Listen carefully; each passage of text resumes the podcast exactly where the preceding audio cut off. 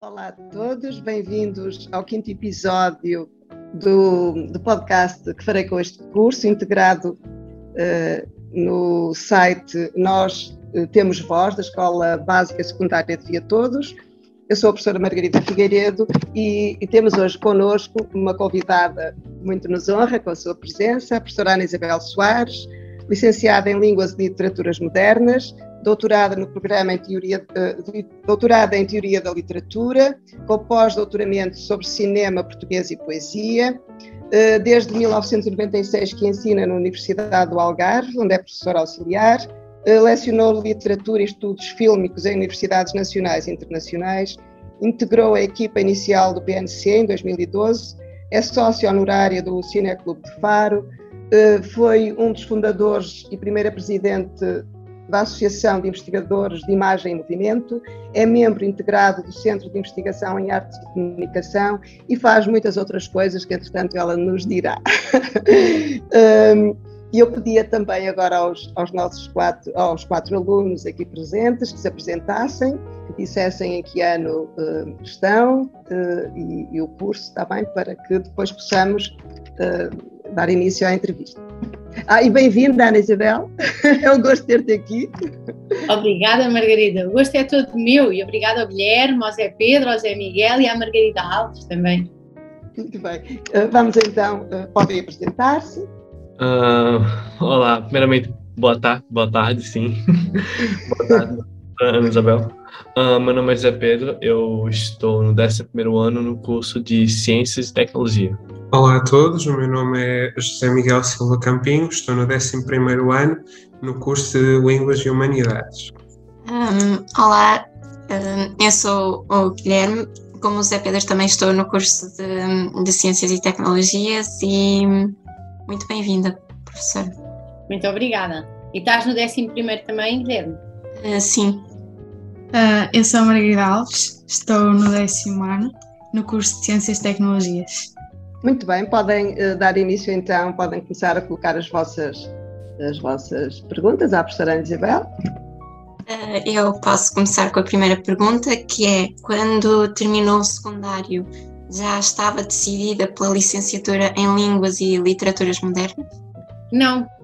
Sabes, um, em 1989, no início do verão de 1989, que foi quando eu terminei o secundário, um, Portanto, isto ainda foi antes dos anos 90, vocês ainda nem sequer sonhavam em ser nascidos. Um, nós não tínhamos, a minha geração ainda não tinha esta ideia de ter de fazer um curso superior. Podíamos, não, não, não pensávamos realmente muito, ou pelo menos aqui, eu cresci aqui no Algarve, numa cidadezinha pequena chamada Lolé. Na altura, não sei se já era cidade, mas eh, se era cidade, era uma cidade muito jovem. Tinha sido vila quase toda a minha infância e juventude, e nós pensávamos mais em fazer aquilo que estávamos a fazer, nunca, nunca, tive, nunca fizemos contas sobre a média do décimo ano, do décimo primeiro, décimo segundo, como eu hoje vejo os meus, os meus sobrinhos, ou até já os meus irmãos que têm menos de 4 anos do que eu, já, já pensavam de maneira diferente. E no final, Uh, o que acontecia? Nós tínhamos um grupo de amigos, como vocês também têm, não é? Que andavam sempre juntos, mais ou menos os mesmos cinco ou seis, ou depois havia mais uns que se juntavam, outros, mas havia ali um núcleo, uh, um núcleo de pessoas que andavam quase sempre juntas e tinham interesses semelhantes, e éramos umas cinco raparigas, e todas começámos a pensar: então o que é que a gente vai fazer agora? Dizer, nós agora temos as férias de verão e depois? Depois o que é que vai acontecer? Já não vamos para o liceu, não é? O que é que a gente vai fazer? e começámos a pensar, ah, podíamos fazer um curso, não é? E então, um, um dos interesses que tínhamos todas em comum, uh, estou a pensar em cinco, cinco raparigas daquela altura, era precisamente na literatura. Todas gostávamos muito de literatura, de coisas que tivessem a ver com a escrita, com tradução. Gostávamos muito de tradução. Aliás, uh, três de nós, eu, uma outra também chamada Ana Isabel, e uma outra chamada Teresa, uh, queríamos mesmo um curso de tradução, mas nessa altura não havia curso de tradução, licenciaturas de tradução em Portugal. Uh, começámos a, a, procurar coisas que se parecessem ou que estivessem lá perto, não é? E aqui na Universidade do Algarve, que já, já existia como universidade, ainda não havia nenhum curso desta área. Uh, portanto, o mais próximo era Lisboa. Então nós pensávamos, vamos candidatar-nos a Lisboa, pronto, e depois logo vemos o que é, o que, é que se há de fazer, não é? Um, portanto, a, a, escolha, a opção pelas línguas e literaturas modernas teve a ver com ser um dos cursos, ou talvez aquele que fosse mais próximo deste interesse na tradução e na literatura, percebem? Além disso, eu tinha tido uma professora no 12 ano, já então era minha grande amiga e continua a ser, a professora Graça Emílio, que me dizia: se tu fores para Lisboa, há lá um professor que foi meu professor e ele é tão bom, tão bom, tão bom, tens que ser aluna dele e não sei o quê, que era o Joaquim Manel Magalhães, era e é, ainda é, ainda é professor, ainda é, ainda é vivo, agora, embora já, já esteja aposentado. Um, e uh, nós decidimos todas ir para Lisboa, mas aquelas duas minhas amigas que tinham interesse nesta área da tradução e que, que quiseram seguir qualquer coisa na área dos estudos literários foram para a Nova, optaram para, pela Nova, e eu, para ir à procura desse tal professor, fui para, para a Faculdade de Letras, para a Clássica, como nós chamávamos. E, portanto, eu fui sozinha, digamos assim, sem o meu grupo, embora depois, como eu vivia na mesma casa com uma das outras meninas, enfim, a coisa, eh, nós não, não, nos, não nos afastámos assim tanto. Esta, esta terceira pessoa, a Teresa Domingos, eh, ela trabalha hoje como tradutora e eh, faz legendas na, nas séries televisivas, às vezes eu vejo episódios de uma série que é o Castle, por exemplo, ou outras séries policiais, e lá no fim aparece o nome dela, tradução. Teresa Domingos, traz o primo, e eu fico toda contente, toda orgulhosa, porque é a minha colega de escola. Então, essa, é, essa é uma das, uma das possibilidades. Ainda hoje gosto muito de traduzir, e traduzo, traduzo e publico traduções minhas, uh, mas nunca fiz o curso de tradução, porque de facto não havia na altura Uh, e eu era das mais velhas e, portanto, não me interessava também estar à espera de que as coisas se. Uh, nem sabia se viria a haver curso de tradução, se não. No ano a seguir, quando eu entrei para o meu segundo ano na Faculdade de Letras, abriu aqui no Algarve o curso de Línguas e Literaturas Modernas. Uh, mas abriu só o primeiro ano e eu ainda ponderei, mas teria de andar para trás, percebem? Teria de repetir o primeiro ano, porque eles não tinham o segundo ano aberto, então optei por ficar em Lisboa optei por ficar em Lisboa e fiz ali, acabei a licenciatura lá. Depois, quando, não sei se, se vão perguntar sobre o mestrado, mas eu posso falar já. Quando acabei a licenciatura, tinha dois grandes interesses, uh, continuam a ser duas grandes paixões: por um lado a língua e por outro lado a literatura. E, portanto, eu tinha algumas hipóteses, porque os, o conhecimento nos mestrados ia ficando compartimentado. Eu tinha a hipótese de candidatar-me ao mestrado de Linguística, que estava mais próximo daquelas questões gramaticais que me apaixonavam também, ou então da teoria da literatura, que também me atraía muitíssimo. E o que acontece é que nós candidatávamos e depois havia uma entrevista, não é, presencial, uh, uh, em, que os, professores, enfim, avaliavam do nosso interesse, do nosso percurso, uh, e a entrevista para os dois mestrados a que eu me tinha candidatado, o de Linguística e Teoria da Literatura, foram marcadas para o mesmo dia, à mesma hora e eu tive de decidir. É? Então eu estava no, no corredor da, da, Faculdade de Letras a pensar para que lado é que eu vou, não é? Se vou para a Linguística, vou para a Teoria da Literatura. E foi uma escolha quase aleatória, foi, uh, não estou nada arrependida, acho que também não me teria arrependido se tivesse escolhido a Linguística, porque de facto a paixão era igual por, por qualquer uma das áreas, mas acabei por optar pela Teoria da Literatura e, e de facto gostei tanto que depois continuei, fiz lá o doutoramento e depois fiz lá ainda um pós-doutoramento. A doutora falou que ela, você decidiu, com as colegas, decidiu o curso de Línguas e Literaturas. Uh, mas se não fosse esse curso, qual, era o, qual, qual seria a outra opção que a doutora queria? Olha, eu queria tradução, como eu disse, não é? Mas não havia. Portanto, uh, se houvesse alguma coisa assim que se aproximasse qualquer coisa na área dos estudos literários. Também não havia nessa altura os estudos de cultura ou estudos culturais que agora existe, ou os estudos gerais, que também é uma oferta que a, que a Faculdade de Letras tem. Uh, ou aqui na, na, Universidade do Algarve nós temos línguas, literaturas e culturas, temos línguas e comunicação, mas não havia. Na, a grande questão é que as opções não eram muitas, percebem? dentro desta área, que hoje temos uma oferta tão vasta, uh, temos oferta, por exemplo, de línguas e comunicação, línguas, literaturas e culturas, estudos culturais, estudos gerais. Um, havia, eu creio que já na altura havia estudos internacionais, uh, mas que eram muito virados para, para um, cooperação, economia, enfim, eram, eram áreas que realmente não me interessavam assim tanto. Aquilo que me interessava mesmo era a literatura.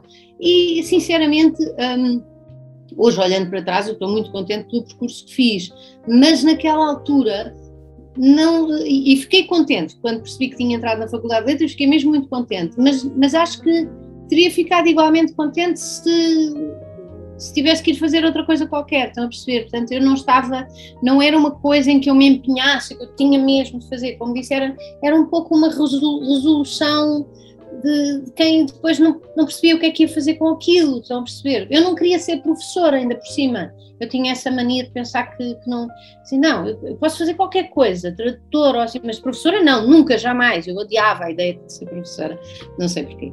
Um, acho que ninguém na minha família tinha sido professor, eu era a primeira pessoa a ser licenciada na minha família, é uma família muito grande, portanto... Uh, uh, não havia, de facto, e os meus pais, felizmente, uh, nunca puseram, nem sobre mim, nem sobre os meus irmãos, aquela pressão de tu tens de fazer um curso. Não. A ideia era sempre, uh, tu tens de estar contente e ter saúde e, e, e nós acompanhamos naquilo que, que, tu quiseres fazer. Portanto, na verdade, eu não sentia esse peso, estão a perceber? Ou seja, uh, por um lado, eu queria estar perto das minhas amigas, não queria separar-me daquele grupo. E, portanto, elas iam estudar para Lisboa, eu achei que isso fazia sentido e também não me gostava nada, achava a ideia agradável. Por outro lado, depois, já estando em Lisboa, pensava, elas vão para a nova, mas eu com a nova não tenho tanta afinidade, tenho mais afinidade com a clássica, então vou para a clássica. Percebem? Portanto, as, as, decisões foram todas sendo tomadas um pouco assim. Ou seja, para dizer a verdade, uh, Zé Pedro, não sei, não sei o que é que eu teria escolhido, sinceramente. Acho que estaria contente com qualquer uma das opções, ou, ou mesmo até pensar em, em fazer alguma coisa que não fosse seguir um percurso académico, pelo menos naquela altura. Eu já trabalhava no verão, fazia secretariado em, em gabinetes de, no gabinete de um advogado, portanto gostava muito desse trabalho também, de, de fazer a gestão de um, de um, gabinete de advocacia, era uma coisa que... Também trabalhei no meu 12 ano, meu pai comprou uma papelaria, uma papelariazinha, montou uma papelaria, até como ele não sabia o que é que a gente ia fazer, não é? Pensou, deixa-me cá pôr uma lojinha, assim se os meus filhos quiserem, uh, uh, uh, tiverem outra ideia, se não quiserem seguir os estudos, podem vir para aqui. Quando eu fiz o 12 ano, eu fiz o 12 ano à noite, porque para termos a, a loja aberta, não, ele não tinha dinheiro para investir também numa empregada, portanto investiu na loja, não tinha dinheiro para pagar uma empregada, então usou-me a mim, já tinha mais de 18 anos, não é? e eu fui a empregada do primeiro ano da papelaria e, portanto, embora não fosse um, um, emprego de sonho, se fosse preciso, eu também continuaria a fazer isso. Felizmente não foi preciso e eu sei, eu tenho consciência de que fui muito privilegiada por ter esta família que tenho, por me terem ajudado a mim e aos meus irmãos sempre no nosso percurso, isso é muito, muito importante. E, e isso tira-nos pesos muito grandes. Há pessoas que estão na vossa idade, uh, estão na idade que eu tinha quando saí do liceu, e que não têm esta estrutura, que têm de tomar decisões que, uh, que têm a ver com necessidades básicas que não estão preenchidas, não é? E, portanto, podem, podem não ter essa facilidade de, de, de escolher, ou de, de escolher de um modo tão ligeiro não, não, não quero dizer leviano porque não foi, mas foi um modo muito ligeiro, porque de facto olho para trás e vejo que, que foi feliz uh, e que não foi forçado, principalmente, percebem? Mas isso é um privilégio, não, não é toda a gente que pode contar com isso e eu tenho muita consciência desse privilégio que, de que beneficiei. Sim, sim, muito obrigado. Foi uma coisa de, num instante, assim, você tem que escolher e escolher uma coisa que você, você gostou e queria fazer, certo? Exato, foi isso. Okay. eu pude escolher. Uhum. Muito obrigado. Uh, que saídas profissionais é que o curso tinha nessa altura? Olha, a principal era aquela que eu não queria, que era ser professora, não é? Portanto, uh, o curso de, de, desse, dessa altura na Faculdade de Letras chamava-se Línguas e Literaturas Modernas e depois tinha variantes, tinha as variantes de estudos portugueses, as variantes de estudos de uh, português e inglês, que foi a que eu segui, português-francês, francês-inglês, português-alemão, alemão-inglês, enfim, tinha várias variantes, que podia ter também francês-alemão, tinha essas variantes que associavam estas três línguas principais, o português, o francês, quatro, o português, o francês, o inglês e o alemão. E uh, estava estruturada da seguinte maneira: a licenciatura, o grau de licenciado, obtinha-se ao fim de quatro anos. Portanto, ao fim de quatro anos de fazermos aquele curso, nós tínhamos a, a licenciatura. Mas essa licenciatura não nos dava acesso a nada em particular, era apenas uma licenciatura em letras, não é? Uh, para nós sermos professores, tínhamos de fazer mais dois anos daquilo que era chamado uma componente pedagógica, em que tínhamos aulas sobre dar aulas, não é? Como, como é que se dá aulas, tudo o que tem a ver com, com a, a pedagogia.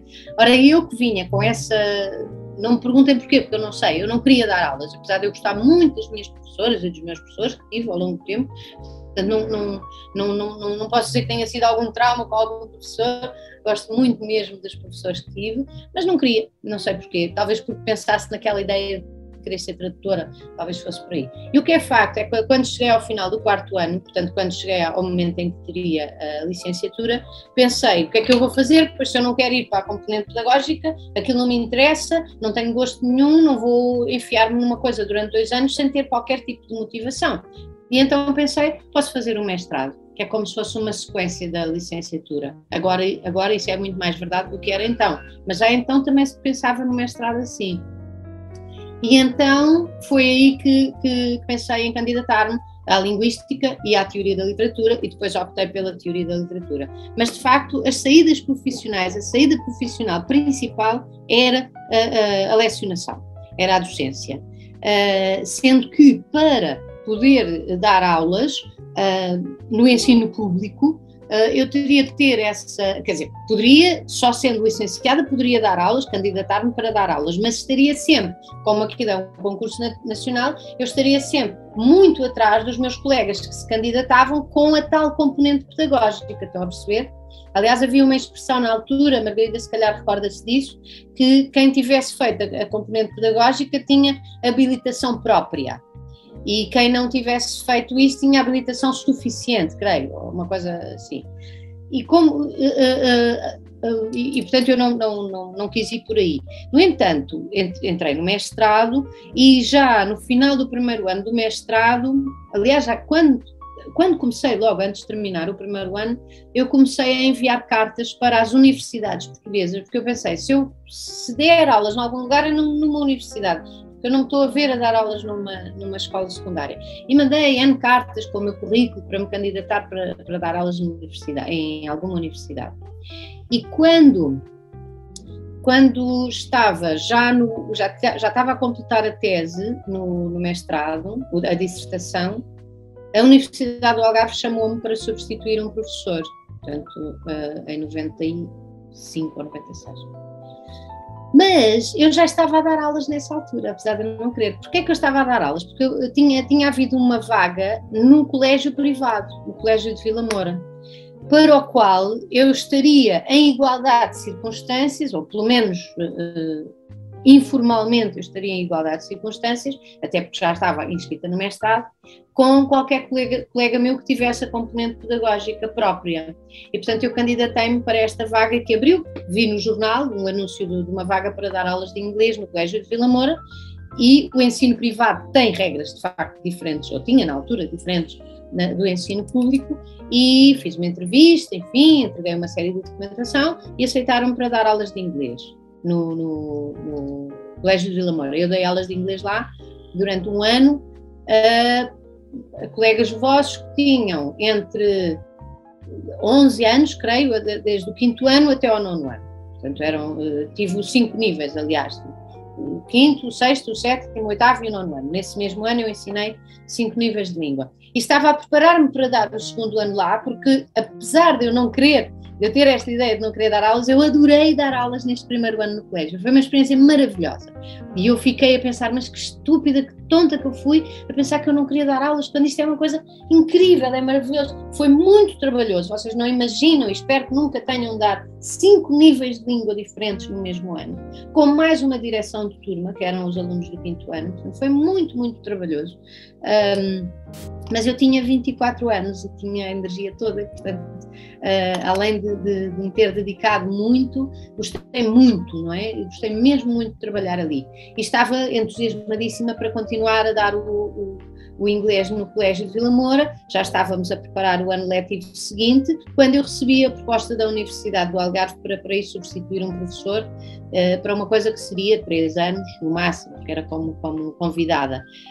Um, e eu ponderei, eu ainda hesitei muito, porque eu pensei, aqui no colégio estou mais ou menos segura, mas depois conversando com colegas do colégio, eles disseram não, não, o colégio é muito bom, mas uma carreira na universidade é completamente diferente, portanto vai e se for, se, também aqui tive muita sorte, um grande privilégio, porque no colégio, até muitos anos depois de eu estar na Universidade do Algarve, eles continuavam a dizer-me que se eu precisasse voltar, tinha um lugar para mim no Colégio de Vila Moura. Portanto, isto era, ouçam, é, é muito, muito difícil hoje nós encontrarmos uma posição em que nos dizem se precisares nós estamos aqui para ti, temos, temos um lugar para ti. Isso é, é mesmo, é, é, mais do que sorte, é uma bênção, não é?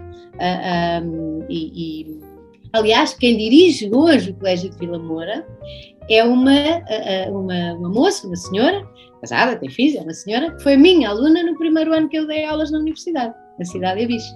Portanto, tenho, tenho um grande orgulho nela e ao mesmo tempo mantenho esta ligação com, com, o Colégio de Vila Moura, além de falar muitas vezes com antigos alunos meus, portanto, com, com rapazes e raparigas que hoje são homens e mulheres, formados, com famílias, etc. Uh, porque eu agora vou fazer 51 anos, portanto, já se passou há 26, 27 anos. Uh, da professora, uh, que perspectivas tem um aluno que opte por, por seguir esta licenciatura em Línguas e Literaturas Modernas? Olha, eu posso falar-vos do percurso que alguns alunos meus têm feito. Já vos falei da Cidália, que hoje dirige um colégio, não é? Um colégio internacional. Ela fez o curso de Estudos Portugueses na Universidade do Algarve Estou a pensar num aluno que o ano passado ganhou o, um, uma menção honrosa nos prémios Alumni, que é um prémio que a Universidade do Algarve dá a antigos alunos pela carreira que eles fazem fora daqui, e que é o Paulo Nóbrega Serra. O Paulo Nóbrega está a dar aulas de, de, de português e está a coordenar o Centro de Português em Timor-Leste, em Dili, uh, uh, uh, através do Instituto Camões. Um, Uh, há muitos alunos meus, muitos antigos alunos meus que dão aulas, dão aulas de português, que dão aulas de inglês, que dão aulas de, de outro, outras áreas porque estudaram inglês e francês, eu dou aulas de, maioritariamente de literatura inglesa uh, e outras coisas também. Há alunos meus que estão a fazer, um, uh, ah, que estão a trabalhar nas câmaras municipais em animação, nas bibliotecas, Uh, tenho um, um, antigo aluno meu que trabalhou na Biblioteca de Silves, começou por dirigir a Biblioteca de Silves, depois trabalhou como programador no Cine Teatro Lutano e agora está a trabalhar no gabinete da Ministra da Cultura. Uh, ele também é de estudos portugueses, o Paulo Pires. Um, tenho um outro aluno meu, aliás, mais do que um, que trabalha na Biblioteca de Olhão, na Biblioteca Municipal de Olhão, o Carlos Campanisto, que também é, é além de mais um escritor publicado, é um, um escritor com romances publicados. Um, o Carlos Campanisto foi também do meu primeiro ano, se não estou em erro. e uh, Susana, trabalha com ele em, Olhão, agora não me recordo o sobrenome dela. Aqui na Biblioteca de Faro também há duas ex-alunas minhas estão a trabalhar. Um, na biblioteca do Alé há uma. Isto além, estou a pensar em casos de pessoas que não estão só a dar aulas, percebem? Então, estou a pensar em, em, em, pessoas que estão a fazer outras coisas para além disso. Um, que mais? Ou seja, realmente este, este curso, os cursos das humanidades, ou cursos que às vezes não têm uma saída imediata, que a gente pensa, eu vou fazer um curso de medicina, saio, sou médico, vou fazer um curso de engenharia, saio, sou engenheiro, não é? E portanto temos, ou vou fazer direito, saio e sou juiz ou advogado ou o que seja. Uh, mas nos cursos de humanidades, não há uma profissão, não é? Eu tiro cursos de estudos de literatura e não vou a minha profissão é estudiosa, apesar dessa ser uma atividade que eu tenha, não é? Mas não é uma profissão. Uh, uh, mas o que acontece é que, ao contrário do que podemos pensar, que esta ausência de uma ligação direta entre o estudo e a profissão, uh, podemos pensar que ela é um, uma uma falha, que é uma deficiência deste curso, mas eu vejo antes como uma grande qualidade. Porque ter um curso com a abrangência e a transversalidade destes dá-nos acesso a uma série de profissões. Uh, nomeadamente, como eu já disse, bibliotecário, além de professor, uh, uh, animador de leituras, conselheiro em, em, câmaras municipais, por exemplo, como, como, adjunto de um vereador, ou mesmo como vereador. que mais? Trabalhar em editoras, há pessoas que trabalham em editoras, na edição de livros. Um, um, que mais podem ser escritores, não é? O Carlos Campanice, além de ter esta profissão na, na Biblioteca de Olhão, como digo, é escritor, tem, tem obras publicadas. Um, a, minha dificuldade é sempre ver o que é que nós não podemos fazer. Há coisas não podemos fazer, não podemos exercer medicina, não é? Com um curso de letras, mas de facto há muitas coisas que nós podemos fazer, mesmo muitas coisas. Fazer investigação, por exemplo, estudos sobre autores, um, um, entrevistas com autores, enfim, percebem? São, são, são de facto uh, uh, são áreas que nos dão muitas possibilidades. E até, até podemos pensar, por exemplo, em empresas, empresas que não tenham necessariamente ou muito diretamente a ver com, com a área das humanidades. Uma empresa de produção de automóveis, por exemplo na área, área das humanidades prepara-nos ao nível da comunicação. Aliás, alguns de vocês estão a fazer uh, uh, uh, ciências e tecnologia um, não, houve alguém que falou em comunicação, não foi? Eu parecia-me que alguém me falava em comunicação, ou se calhar fui eu. Um, mas nas áreas das humanidades preparam-nos para a área da comunicação, ou seja, há pessoas que podem trabalhar numa, numa fábrica de automóveis na parte da comunicação. E a comunicação não é só a publicidade, é, por exemplo, a, a relação com o público, relações públicas, não é? Um, há cursos que são direcionados para as relações públicas, mas um curso de humanidades pode dar-nos também acesso, pode dar-nos uh, uma porta para esta área. Isso porque são cursos que nos uh, equipam com capacidades de comunicação, capacidades de expressão, capacidades de, que, nos, que nos alertam para o cuidado que é preciso para o modo como falamos e como escrevemos para os outros, não é? E tudo isso é muito importante e é aquilo que os cursos das humanidades, na, na, na área das letras e das línguas, literaturas e comunicação, uh, oferecem e asseguram. Eh, nós agora uh, temos, damos oportunidade aos alunos do nosso agrupamento para colocarem questões através do Instagram através de alunos ponto nós temos voz. A, a Filipa Ferreira, então, do nono C, deixou-nos no Instagram várias perguntas, nós selecionamos algumas, e, e uma delas é o que despertou o seu interesse pela literatura e pelo cinema, se foi alguma coisa em particular? Um, a literatura e o cinema têm muita coisa em comum e muita coisa que as, que as distingue, não é? Eu vou tentar ser breve, uh, mas essencialmente são, foram professores foram professores que me, que me despertaram esse interesse, uh, ou melhor, que o cultivaram, uh, porque o, o, interesse pela literatura, enfim, vem de casa, os meus pais tinham livros em casa e eu lia e ofereciam livros e, portanto, isso sempre foi um interesse. Mas se eu não tivesse encontrado professores que também, que também alimentassem isso, talvez eu não tivesse continuado. No caso do cinema, foi também uma professora que não foi minha professora, mas que dinamizava no liceu, quando eu andava, creio no décimo ano, dinamizava um clube de cinema. Uh, ela chama-se Anabela Moutinho, uma pessoa que, que, depois veio a dirigir o, o Cineclube de Faro e uh, com outras funções, continua hoje a fazer, por exemplo, júri no Instituto de Cinema e Audiovisual, enfim, continua ligada ao cinema, mas ela dava aulas de filosofia no, no, na escola secundária de Olé, onde eu era aluna, e ela dinamizou com outros professores este clube de cinema. E o clube de cinema consistia em, às quartas-feiras, creio que era todas as quartas-feiras, ao fim da tarde ou ao meio da tarde, nós íamos ao Cineteatro Loutano ver filmes. E depois, esta é que era a novidade, uh, discutíamos os filmes a seguir à sessão. E além disso, havia um clube de jornalismo em que nós criávamos uma espécie de pequenino jornal que preparava a sessão, em que nós íamos procurar material sobre aquele filme, etc.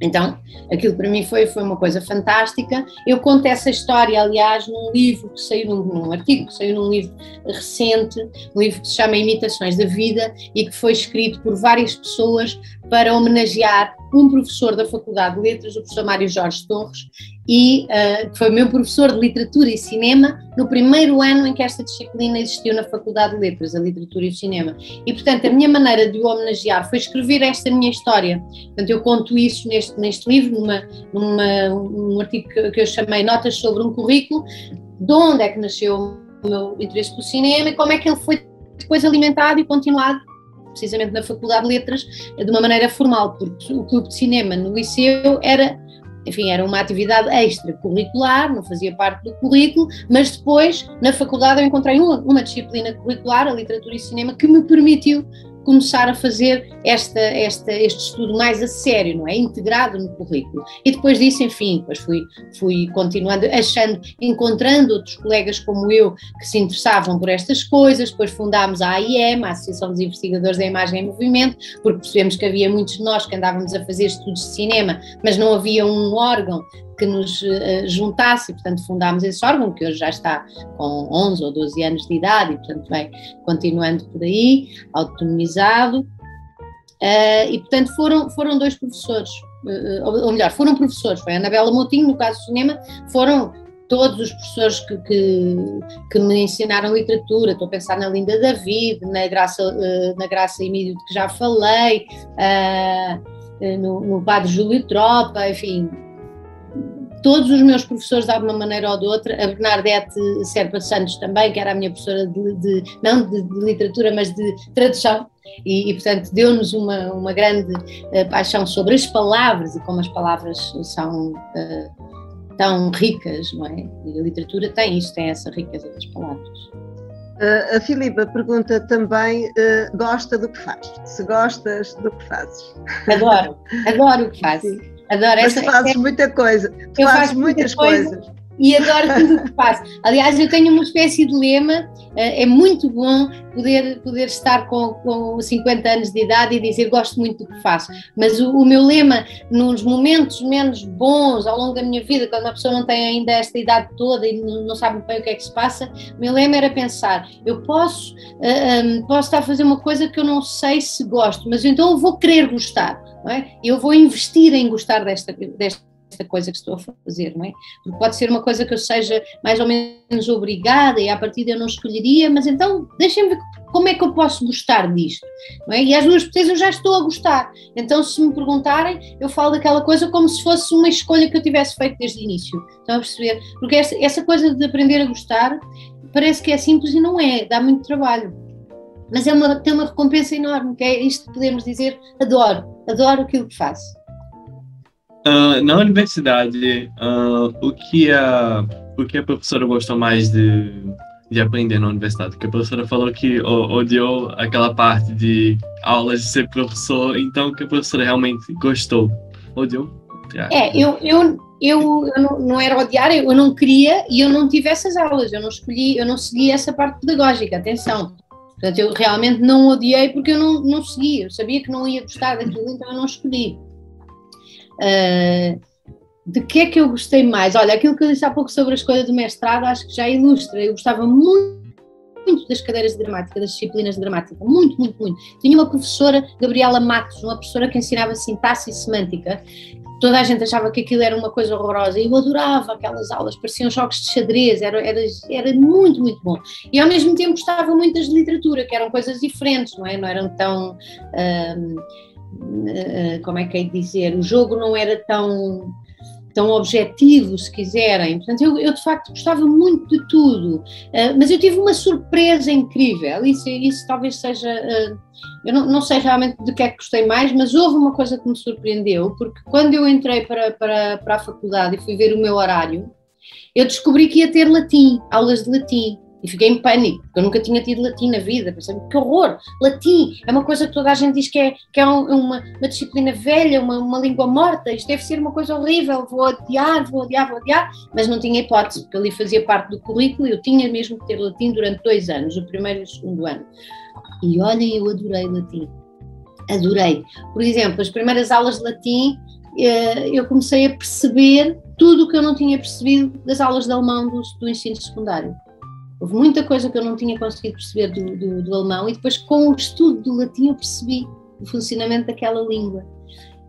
Toda a história da língua portuguesa, que é uma língua que eu adoro, que eu continuo a, a usar e a praticar e a amar, tudo isso fica muito iluminado com o ensino do latim, com a aprendizagem do latim. Então, eh, eu posso dizer que eu, eu ia gostar de tudo, eu sabia que ia gostar de tudo, mas aquela disciplina assustou muito e no fim, surpreendentemente, no fim não, logo nas aulas iniciais eu percebi que eu adorava, adorava aquela disciplina. E, portanto, uh, uh, gostei muito também dessa e talvez tivesse gostado mais porque foi surpresa, não é? Foi, foi assim, uma coisa que eu não estava à espera de gostar, mas eu gostava de todas as disciplinas, realmente. Uh, e, e, o que a professora gostava mais de ensinar? Gosta mais de ensinar, quer dizer? Olha, eu gosto de ensinar. eu gosto mais de eu acho eu acho que eu estou mais à vontade, não é? Fico mais satisfeita quando são coisas que eu já ensino há mais tempo, não é? A literatura inglesa é talvez aquela que eu venho ensinando há mais tempo, mas ao mesmo tempo um, sempre que me desafiam para, para, para alguma aula em particular ou para algum curso um semestre, para eu dar uma, uma disciplina que eu não tenha dado ou que só tenha dado uma vez ou qualquer coisa, eu também gosto muito porque eu vou aprender, não é? Então eu fico, uh, fico muito empenhada em, em gostar. Uh, Portanto, eu não sei, eu acho que gostei muito de ensinar a primeira disciplina que eu ensinei quando vim para a Universidade do Algarve, que é uma disciplina, uma disciplina que eu não voltei a ensinar, que era a História da Língua Portuguesa. Foi uma coisa maravilhosa que me ensinou imenso. Eu aprendi tanto, tanto, tanto. Ainda hoje continuo nas aulas de, de, introdução ao estudo da literatura. Não há nenhuma aula em que eu, em que eu não falo de uma etimologia metodologia, de uma, para entender os conceitos. Então, aquelas aulas de, de, de, de, História da Língua Portuguesa que eu dei durante dois anos, os dois anos iniciais, foram aulas de que eu gostei muito. Apesar de eu, na altura, me sentir muito receosa, porque era uma disciplina que eu nunca tinha ensinado. Então, foi, foi assim uma espécie de salto no escuro, tive que aprender muito. Mas, como digo, eu também gosto muito de aprender, além de gostar de ensinar. Um, o que a marcou mais, eh, tanto pela positiva como pela negativa, durante o seu percurso académico? Pela negativa, não sei. Eu realmente acho que não tenho assim muitas coisas negativas. Uh, o que é que me marcou pela negativa? Olhem, essa, essa hum, Uh, o não poder escolher duas coisas que eu gostava, não é? Não poder fazer o mestrado em Linguística e o mestrado em Teoria da Literatura ao mesmo tempo, podia ter feito concomitantemente, mas ao mesmo tempo não dava e costumo abandonar isso. Ou quando fui para, para, para, a faculdade, eu gostava muito de, eu gostei muito de estudar alemão no, no liceu, uh, mas na faculdade só havia uh, havia português e inglês, não havia português, inglês e alemão. Eu tive pena de deixar o alemão, mas também não queria abandonar nem o português nem o inglês. Portanto, uh, não é que me tenha marcado negativamente, mas tive pena de não, não, não poder seguir. Uh, provavelmente ia ser trabalho em excesso, não é? Talvez fosse demasiada coisa na cabeça de uma pessoa, mas não, não houve assim nada que não me lembro assim nada que me tivesse marcado negativamente.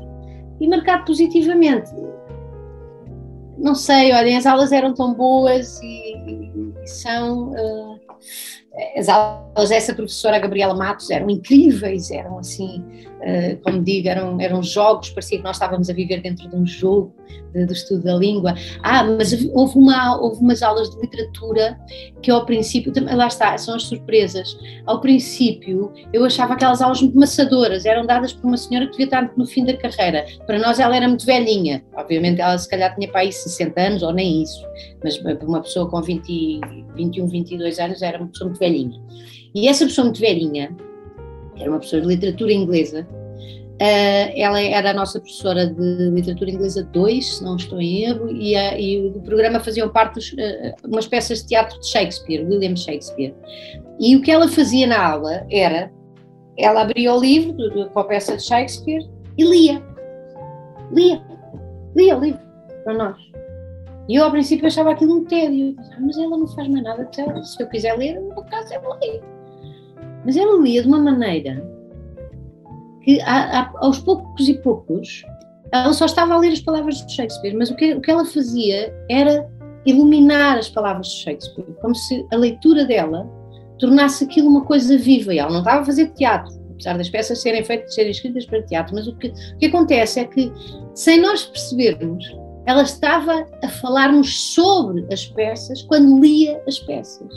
Estão a ver? E isso foi muito bonito, isso foi uma coisa que me marcou positivamente, no sentido que eu ainda hoje eu faço isso com os meus alunos, não faço as, as aulas todas de leitura como ela às vezes fazia, não, não, eu própria não tenho, não consigo fazer isso, mas há momentos em que eu pauso nas aulas só para, para, para se fazer a leitura de um autor, e eu acho que isso é muito importante. Eu depois no mestrado vinha ter um professor que fazia isso muitas vezes, não só, mas fazia isso muitas vezes, que era um, um escritor português muito bom, chamado David Mourão Ferreira. E o David Mourão Ferreira, uh, quando ele lia, nós ficávamos todos a pensar, este texto abriu, o texto que ele leu, a leitura que ele fez abriu. Não sei se isto significa alguma coisa nas vossas, na, na, no vosso entendimento agora, mas é assim que eu consigo explicar, não consigo dizer de outra maneira. Ah, havia uma abertura e uma iluminação do texto apenas pela leitura. Não era por estar a explicar-nos ou a, a dar-nos as características das personagens ou a dividir a peça em atos, era apenas ler uh, o texto de Shakespeare ou do Raul Brandão, no caso de Vitor Ferreira, ou Aquilino Ribeiro, o que fosse. Tem alguma, algumas dicas que considera importantes para a vida universitária? Como alguém que passou pela universidade, tanto com o papel estudante e agora como professor? Ah, se eu tenho dicas. Tenho muitas e não tenho nenhuma, isto é. O mais importante é que vocês gostem daquilo que estão a fazer. Isso é muito importante. Uh, e às vezes não é fácil, como eu disse, não é nada fácil.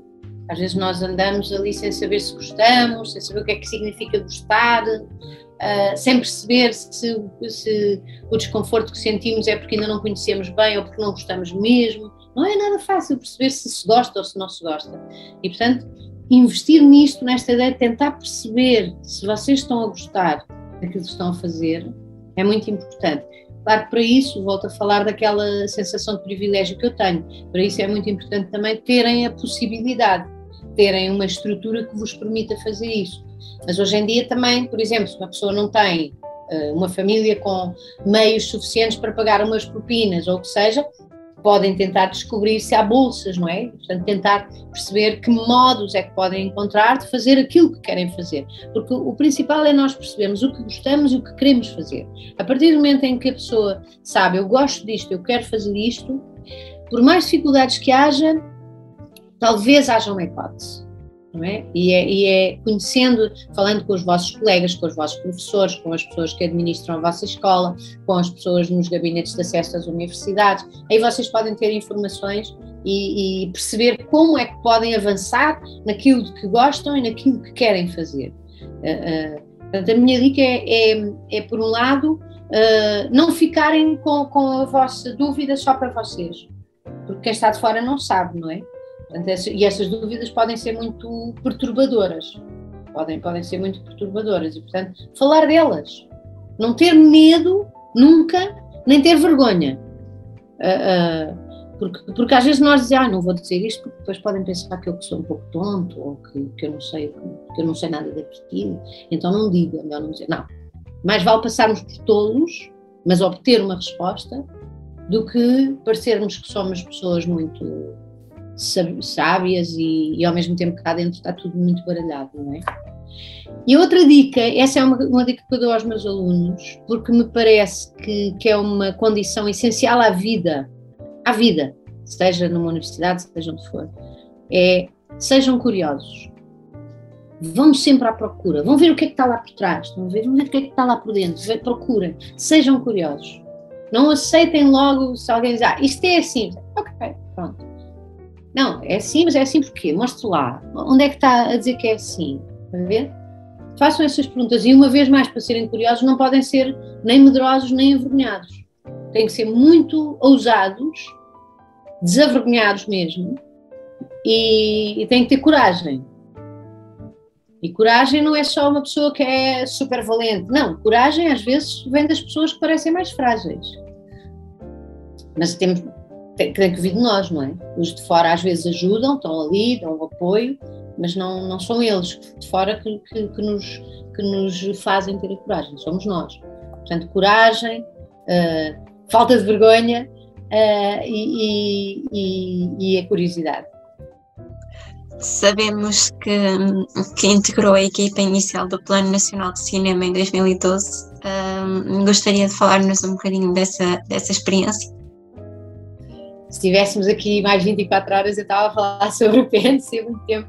Uh, foi uma experiência muito boa e que vem diretamente daquela, daquela minha relação com os estudos de cinema que começou no liceu, portanto com a Anabela Moutinho. Eu depois trabalhei com a Anabela e com a equipa do, do Cineclube de Faro e uma das pessoas que trabalhavam na direção do Cineclube de Faro nessa altura era a Graça Lobo.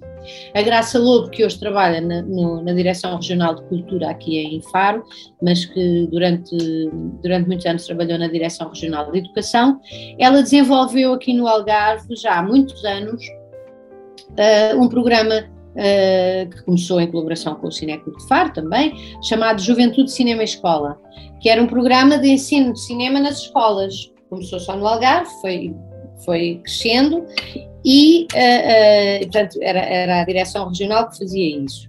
e só havia no Algarve nessa altura.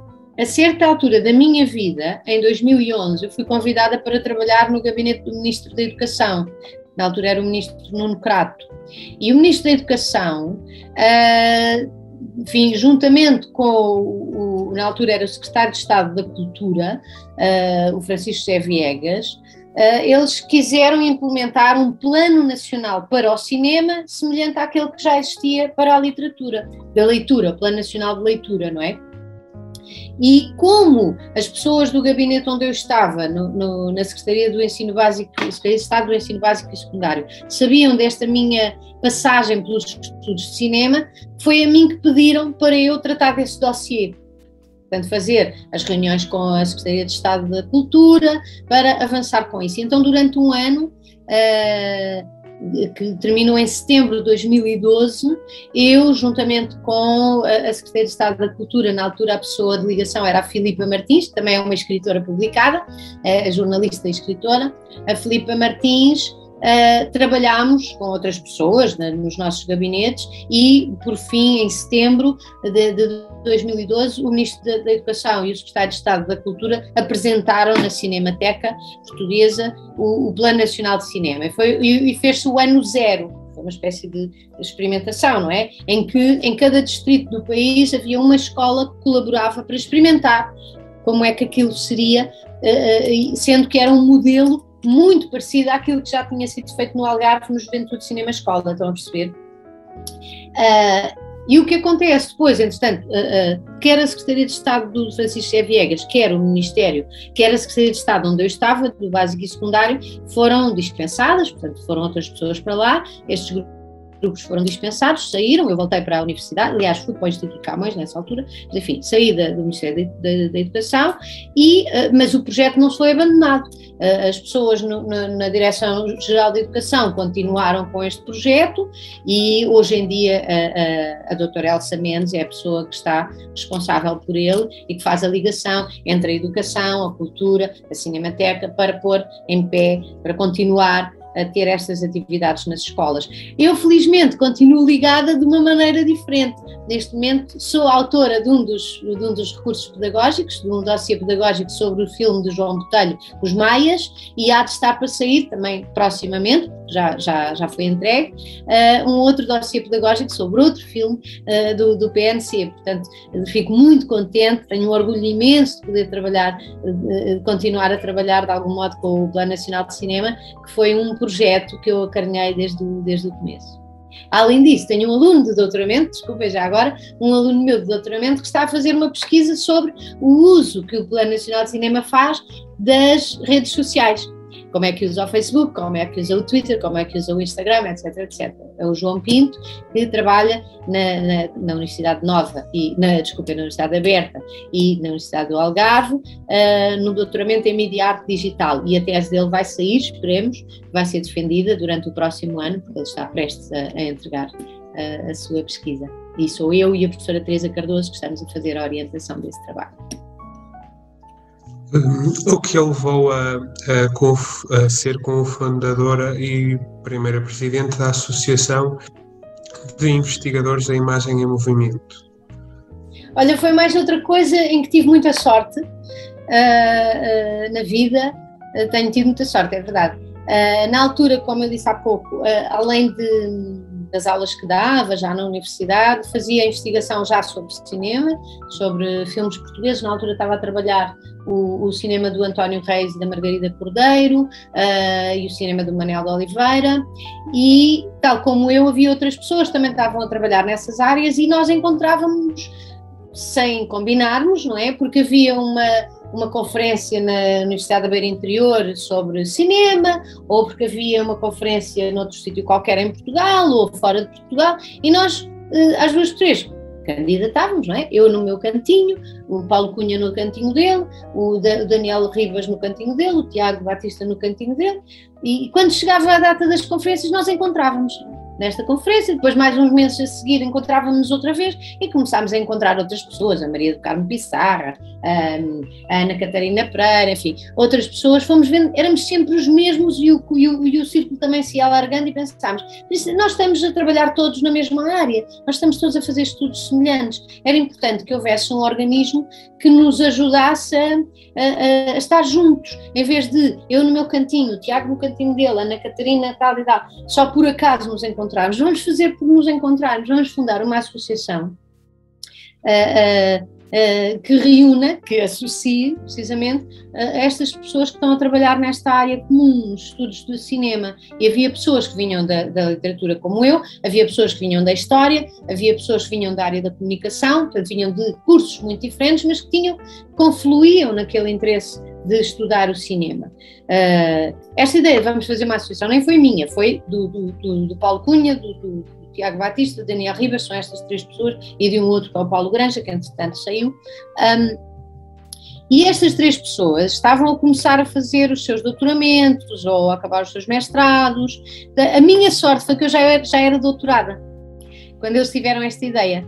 E, portanto, eu era a única pessoa com doutoramento, embora não fosse doutoramento em cinema, mas tinha o doutoramento, o que faria com que, sendo presidente, a associação tinha como presidente uma pessoa doutorada, tinha outro estatuto perante, uh, uh, enfim, uh, outras associações congêneres, estão a perceber? Portanto, havia aqui uma espécie de formalidade ou formalismo em que era bom para a associação que o presidente fosse doutorado.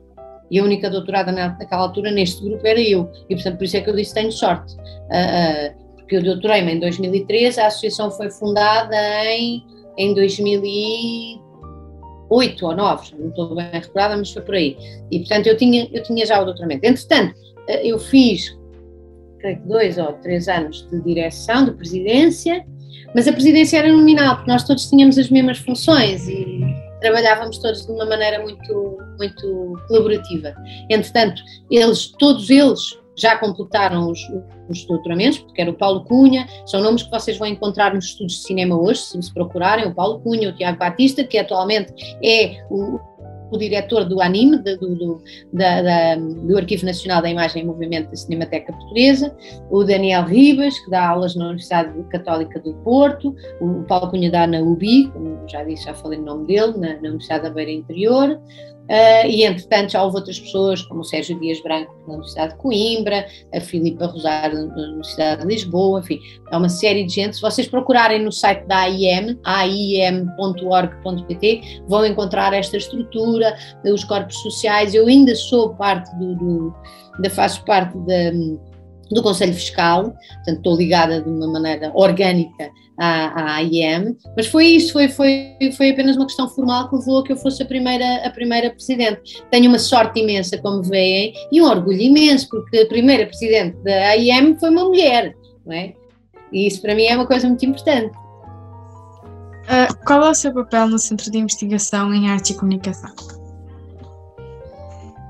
O SIAC é um centro de investigação que está aqui na Universidade do Algarve, mas que tem ramificações em vários lugares do país. E eu estive ligada à gênese do SIAC, não fui a primeira presidente, aliás, nem sou a coordenadora, uh, faço parte do Conselho, uh, do Conselho Científico, do Conselho Consultivo, um, mas, mas tal como a IEM, o SIAC também é uma, uma, um organismo de investigação, dedicado à investigação, começou com a união de dois centros que eram separados, um na, na, Universidade do Algarve, outro na Escola Superior de Teatro e Cinema, do Instituto Politécnico de Lisboa, depois fundiram-se, juntaram, juntaram-se e criaram este CIAC, o Centro de Investigação em Artes e Comunicação. E hoje, além de continuar ligado à Escola Superior de Teatro e Cinema, o CIAC está também ligado à, à ESMAI do Porto, por exemplo, à, à, à Universidade Aberta, de, de, Lisboa uh, e tem outros polos em, em, em, outras universidades do país. Uh, e, e, aquilo que eu faço, enfim, a minha função neste centro de investigação, além de nominalmente e de, em termos orgânicos fazer parte daqueles conselhos, como vos disse, um, é principalmente investigar, é dinamizar uh, investigação e em que é que consiste a investigação?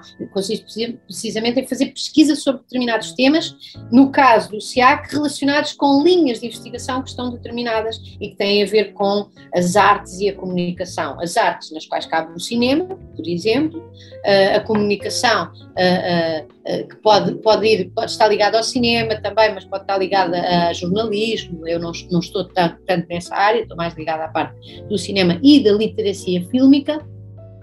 E neste momento, uh, muito concretamente, uh, estou num um, um, dos projetos em que trabalho em colaboração, portanto, além dos meus próprios, não é? Vou investigando, faço trabalho sobre um, a cineasta Margarida Gil, ou, ou sobre o, a obra do Edgar Pera, uh, enfim, vou fazendo os meus trabalhos individuais, mas depois estou a colaborar, estou a colaborar em projetos em que o SIAC também é parceiro. O mais recente é um projeto chamado Speculum, que é a palavra latina para espelho, e que é um projeto que vem, que surge na UBI, na Universidade da Beira Interior, a, a, diretora desse projeto é a Ana Catarina Pereira da UBI, mas eu estou como vice-diretora na Universidade do Algarve, através do SIAC, a UBI através do LabCom, que é o, enfim, o Laboratório de Comunicação um dos centros de investigação na, na, Universidade da Beira Interior e, portanto, eu estou aqui a coordenar com a Ana Catarina Pereira este projeto que está a iniciar, está mesmo a iniciar.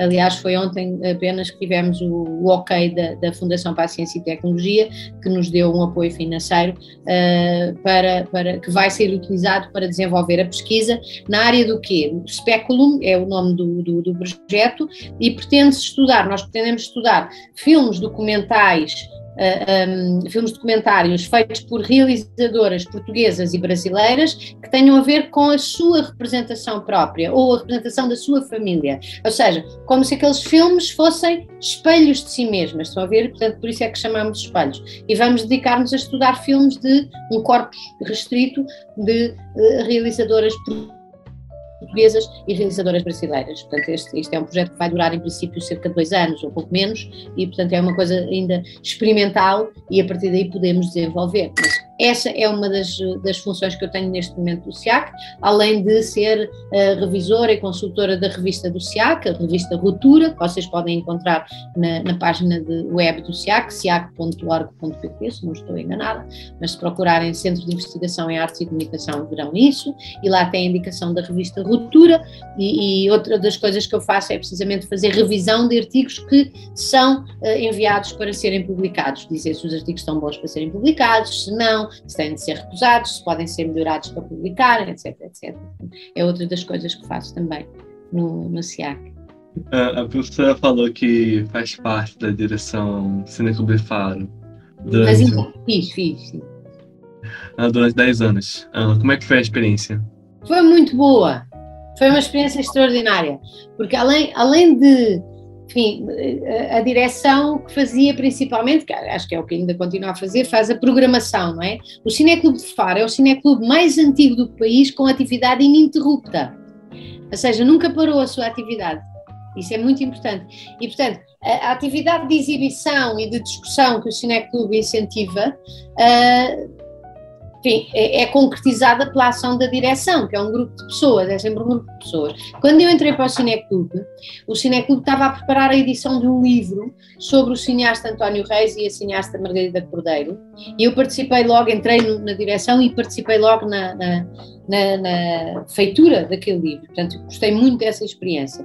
Depois, para além disso, as reuniões que nós fazíamos para, para, decidir o que é que vamos exibir, o que é que vamos mostrar aqui em Faro, não é? Que implica saber o que é que está em exibição, quais são os interesses de, que, que nós temos em termos temáticos, porque não é só Vamos, então, filmes em exibição no país, então vamos selecionar os 10, sem olhar a quais. Não, nós queríamos saber quais eram os filmes, de que realizadores eles eram, se nos interessavam aqueles realizadores, se eram filmes que de facto não pareciam ter interesse, se eram filmes que podiam ser acompanhados de uma exposição ou de um colóquio, não é? Portanto, tudo isto era, eram atividades que eram feitas. Além disso, eh, eu, eh, na, na altura, a Presidenta, a Anabela Moutinho, eh, e um outro colega que entrou mais mais, tarde, o, o, Carlos Rafael, que atualmente é o diretor, é o presidente do Cineclube, um, Anabela Moutinho fazia projeção dos filmes, porque uh, hoje em dia a projeção consiste em carregar no botão do play, não é? Uh, mas naquela altura não. Uh, estamos a falar nos anos 90, no, no, final dos anos 90, ou melhor, no meio dos anos 90, porque eu vim para cá em 94, 95 e entrei logo para o Cineclube. Portanto, antes do, do, do século XXI, o Cineclube exibia os filmes em formato de 35mm, ou seja, em fita mesmo. Não era formato digital, era mesmo uma película, tá? E a película era passada numa máquina de projetar, que era uma máquina gigantesca, grande mesmo, enfim da minha altura, talvez. Uh, e, portanto, nós para projetarmos estes filmes tínhamos de aprender a projetar, tínhamos de ser ensinados, não é? A Ana, a Anabela ensinou-me, mas eu também fiz cursos, fiz um curso em Coimbra com um projecionista profissional para aprender. Eu adorava fazer as projeções, adorava fazer aquelas sessões, porque eu ia lá e punhamos o filme, né? Tirava, punhamos a bobina num lado, depois passávamos o filme por aqueles uh, lugares todos da máquina para ser lido o som, para ser lida a imagem, etc. Depois ia passar para outra bobina que ia enrolando. Isto era uma coisa muito gira. Tive muitos azares aí, uh, muitos, muitos. As minhas sessões tinham sempre qualquer coisa que falhava, a fita uh, pulava, enfim, mas eram muito divertidos e aprendi imenso. Foi, foi muito, muito, muito bom. Foi uma experiência maravilhosa. E só não continuei porque não posso fazer tudo. Eu aproveitava então este fim, este fim este bocadinho de tempo para. Tu tens alguns livros publicados sobre a cineasta Margarida Gil, certo? Ou Sim, tenho um livro? tenho um livro na Humus sobre a Margarida Gil, que é, uhum. é, é, é, o meu é o único livro livro que eu publiquei. De resto tenho vários artigos publicados, tenho poesia publicada na, na Telhados de Vidro, que é esta revista da Averno, Uh, além de artigos, como já vos falei daquele artigo científico, é? são artigos uh, académicos.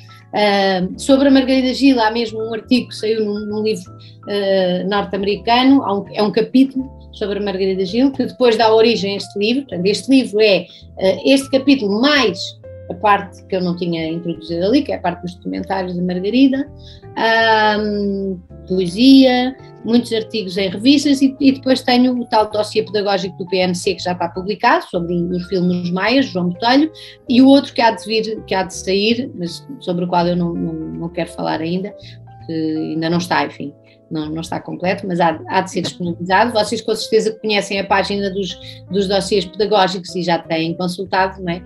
O, sobre os vários filmes, eu creio que são uns 20 que já estão disponibilizados.